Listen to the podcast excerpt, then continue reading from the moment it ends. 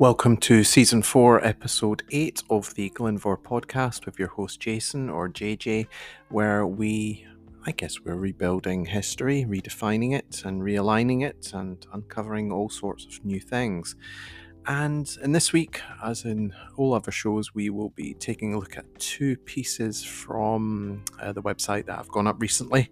Uh, one about opening prices for new whiskies, and the other about uh, Robert Robertson's estate. Um, not, I'm neither the largest of articles or even middle of the road, but um, all helps build, put some flesh on the bones, and helps create uh, this almost living, breathing thing that um, revolves around a lost distillery. So it's been quite the week, actually. Um, a big thank you to everybody who contributed to the fundraiser, which went live earlier this week or reposted it. You know, spread the word. Um, it was a difficult decision for myself to actually go out to the public and see. Um, it's hard to know uh, the level of support you might have. Um, and also, I'd always just carried this on my own back and didn't really want to put any burden on anyone else. So uh, it was very humbling and amazing to actually um, see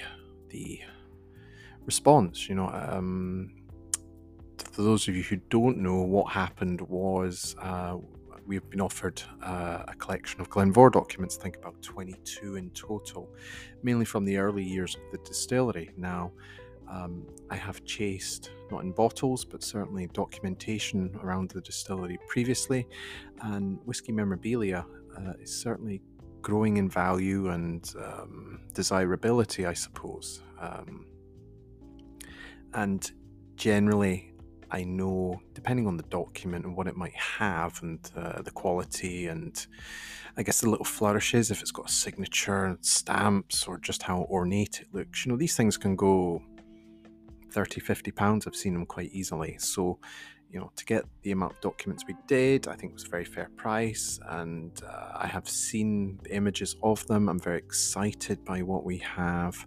And uh, certainly, even just reading over some and thinking about where they slot in to what we already know. I think they are going to give us some really cool new discoveries. So, a big thank you when we launched that. Uh, I thought perhaps it might take the sting out of the the, the cost of um, purchasing the said documents, but it actually came out with a surplus after just a couple of days, which was absolutely mind blowing because I never even considered that it would have been that successful immediately. Um, I thought maybe it might be a bit of a, a slog and a hard run, and uh, you know, eventually we might have got there, but it might have taken a lot longer. So, um, huge thank you to all the contributors who uh, put their hand in their pocket, no matter how large or small each donation greatly received, and we have that um, surplus now, which I will look to use to you know store the documents, preserve them if needed, perhaps even frame.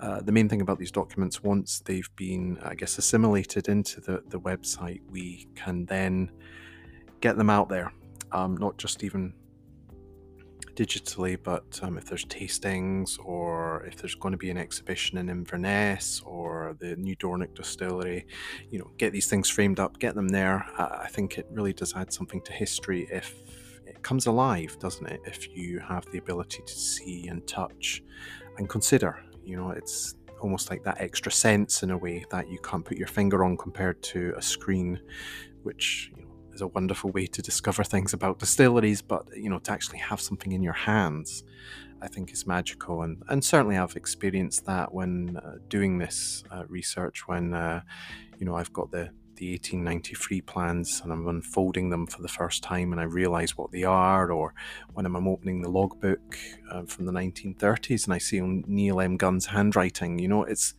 it's all there, it's all relevant, and it you know it just brings a little bit more to everything. So thank you to everybody um, for your trust as well. Uh, we will make it happen. Uh, I'll be meeting the seller towards the end of the month, I think about the 26th, and uh, collecting the documents rather than trusting the postal system. That way, might get a little bit more background, and you know, even thinking about it from a work perspective, if I was to examine each of those documents on a weekly basis, see where it takes us, and I think that's the best approach. Certainly, doing, I'll mention as well in a moment about where I am this week, but um, it just gives a lot of time for me to consider where things reside.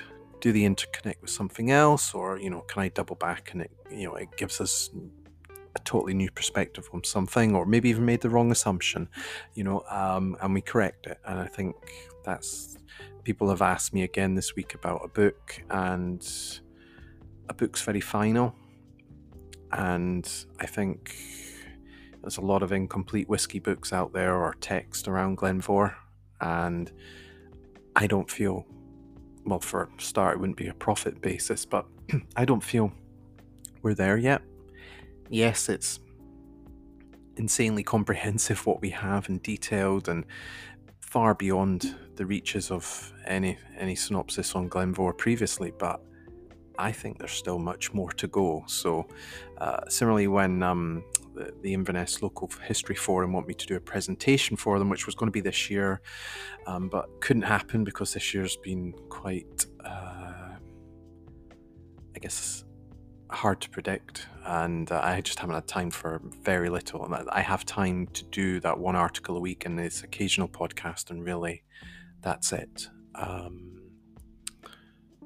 but no, we can ha- make that happen next year. And the advantage of that happening, say, this time next year, is I've got another 12 months of research under my belt. And these documents, the collection, you know, if you think about it, you know, 22 documents, that's almost six months' work right there. Six months' work for the website.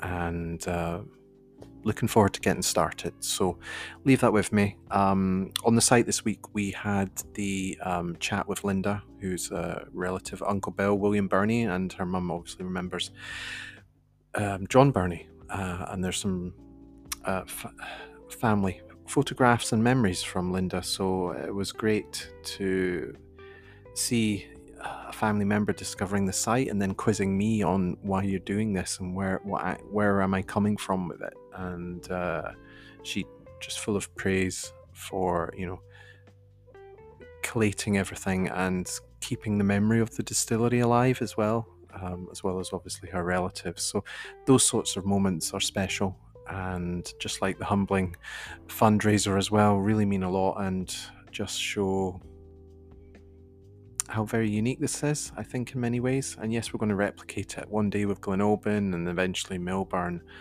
but you know, it's it's an amazing thing. So let's talk about the articles, and then I will talk about what I've been up to this week, apart from being amazed at fundraising and uh, looking at family portraits. We are going to kick off with uh, two we've got here. So the Robert Robertson estate. Now, Robert Robertson, this is from 1938. Robert Robertson, if you didn't know, was probably the next significant employee at Glen Mhor after John Birnie. Um, because John Birnie picked him from Speyside, which is where John is originally from. I would love to find out how the men connected. Did they work alongside each other at one point, or were they familiar with one another in their work? Possibly. You know, that distilling community would have been a, a very busy, vibrant community back then, but also small in a way, and people would be aware of one another, as we've seen uh, with some of the documentation we found. You know, um, John Birnie was named among some of the most famous distillers uh, whose names reside echo today. Um, being on Speyside and Ben Rinnes. So I think from memory, Robert Robertson actually came from Mortlach um, and done a little bit of research into him. But um, for those of you who didn't know, he probably, as I said, the first major employee as brewer, um, probably more seen as a stillman type role now. Eventually graduated to be the Glen Mhor distillery manager and uh, thereafter became, I think, the company secretary and manager of Glen Mhor and Glen Albyn. So, very significant person and somebody that John clearly, you know, trusted and relied upon to ensure the whiskey was of the highest quality and things ran as expected. Um, and we can literally track his life in some respects, you know, and this is obviously the end game, his personal estate of um, just over £2,700 in uh, 1938, which I think uh, I did calculate on one of these uh, online calculators for inflation, would represent um, £235,000. Um, so, not bad little estate for someone that's probably more, shall we say, working class and have um, managed to work their way up. Um, John's life, sorry, Robert's life is very intertwined with Glen Mhor. You know, he would have lived on site. Um, he passed away at Glen Albyn. His um, wife also passed away on site as well, and we know that there, you know, was children involved. Um, a huge thing for me. This as things evolve, you know, you start this project and you think, I'd love to find some images of a still room. I would love to f- speak to a former employee, meet family members, these sorts of things. Um, you know, so ticking all these boxes and still a few unticked, but um, then other things happen that you're not expecting. So I would love to uh, learn more about Robert if we can, and there will be um, descendants out there. So hopefully, over time, uh, as you type Glen Mhor into the internet on one evening and see where it takes you, you're either going to end up at a hotel uh, or some form of cask investment company, or more than likely, you're going to end up on the site and hopefully just get in touch and tell me your story um, or whatever you have to offer.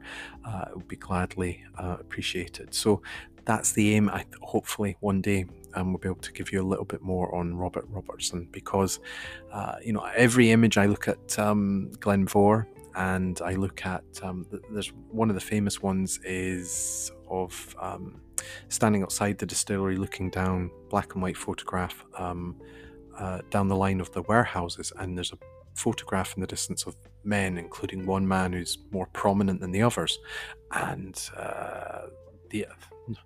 I, th- I, don't think it's the original, but certainly a very first quality, first um, generation quality print is available in the Harland archives of this.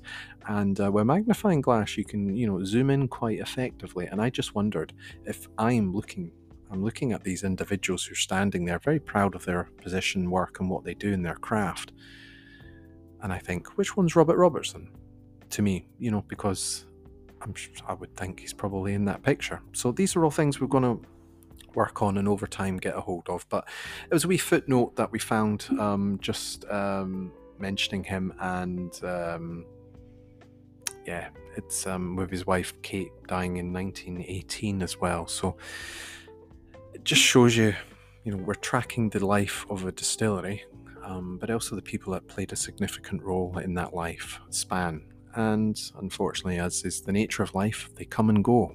And uh, Robert um, called time in 1938, and he would have been at the distillery um, since 1894, off the top of my head. So, you know, over 40 years at a distillery. Um, working your way up and pretty much in a senior position in the distillery from day one. So, a huge component of the success of Glen Mhor during that time. The other article um, is an interesting one from 1899, and it's um, from the Distillers, Brewers, and Spirits Merchants magazine, published on the 1st of November 1899. So, almost, oh geez, um, 124 years ago, if you think about it that way. Uh, and it's got a lot of distillery names that you have, you might have heard of. Some you will not have heard of. Um, and real time travel piece, but you know, it's each of the distilleries, and I, I look at Grange, which is the Great Burntisland distillery, because Burntisland's not too far from me, and there's some remnants of the Grange, but generally it's gone and it's totally obliterated. It's no longer there, but it was a huge distillery. Um, but in in this piece, it's all the distilleries basically touting for business. So they're saying our new make is this, and they're maybe briefly mentioning, you know, uh, some enhancement or why it's good or how fantastic the crop is they're using this year. Um, the Glen Mhor one is quite straightforward. Messrs. Mackinlay and Birnie inform us that their opening price for Glen Mhor is the same as last year. Uh, and then you compare it to um, the other distilleries. Uh, Glen Albyn, for instance, um, again, same price as last year. Millburn, see the price of Millburn is three shillings and three is it sixpence? Delivered Glasgow Leaf with usual deductions. The distillery commenced work on the 16th of October. Um, you know, so generally really, really concise statements um, across most distilleries. Um, whereas, you know, I, I, highlighted in the piece that Glencadam um, made a big, big play for pitch for business. We have the pleasure in saying that having brought lo- largely of last season's barley, which we consider the best of the last 20 years for distilling, we were able to start work early last month. So far, the produce is great. Um, we're offering up blah, blah, blah. Uh, as to the new barley, we are not yet in a position to speak. So, two of the two of the smaller newspaper clippings, but again, they just build up uh, a general picture of things. Um, this week, um, plan wise, I'm into 1946, so just after the war, and it's amazing how much activity is at Glen Mhor. You know, Mackinlay and Birnie are you know not resting they are going for it. So uh, the dean guild have records of three planning applications for the distillery. Now two of them are about workers accommodation which i'll touch upon um, in separate articles. Uh, and it's very interesting that they're obviously thinking about the workers and the returning workforce so soon after the war. There's also uh, the initial one of the three uh, is about the spirit store. So I've been looking into the spirit store and finding out some things. And again, everything starts to match up, which is really sweet and rewarding because we actually have a 1950s photograph on the website of the spirit store. So you're looking at where this is. You know, you go into the 1980s and you can pull out the overhead images and you can see compare that to the rough sketch that we have from Doig on uh, the planning application. And yes, that matches. So, okay, we know which building is the new sort of spirit store. That's great. Uh, and then you go to the 1950s image and you're looking at it from a certain angle and you look at the revised plans from uh, a decade or less earlier and you know the windows in the right place the tank is where it should be. Again, it all matches up. And also in the corner of that photograph, you've got um, the sort of um, weighing machine, which we know was replaced about the same time as the Glen Albyn weighing machine, because we even have that mentioned somewhere else. So everything is coming together in a crazy, almost. Uh, you would think it might be organized, but it's certainly not. You know, I have to scratch my head and go back and think about things, and, and that's the good thing about a weekly approach. It gives you time to dwell and think, and also if you've missed something, which can be quite easily done when we have this much information and strands going about. So that was this week's podcast uh, update. As always, thank you for listening. Thank you for supporting. Get in touch if you need to. Ask some questions, please. Uh, we'll try and do some more Glen Mhor things soon. Um, feeling an itch to open a bottle of Glen Mhor, um, so I maybe scratch that soon. I've got a couple to kill off as well, so it's a hard life, I know, but it's a very enjoyable one, and uh, looking forward to some other things as well that hopefully I can reveal soon, and seeing where the journey takes us. So thanks again, and uh, I'll see you for the next episode.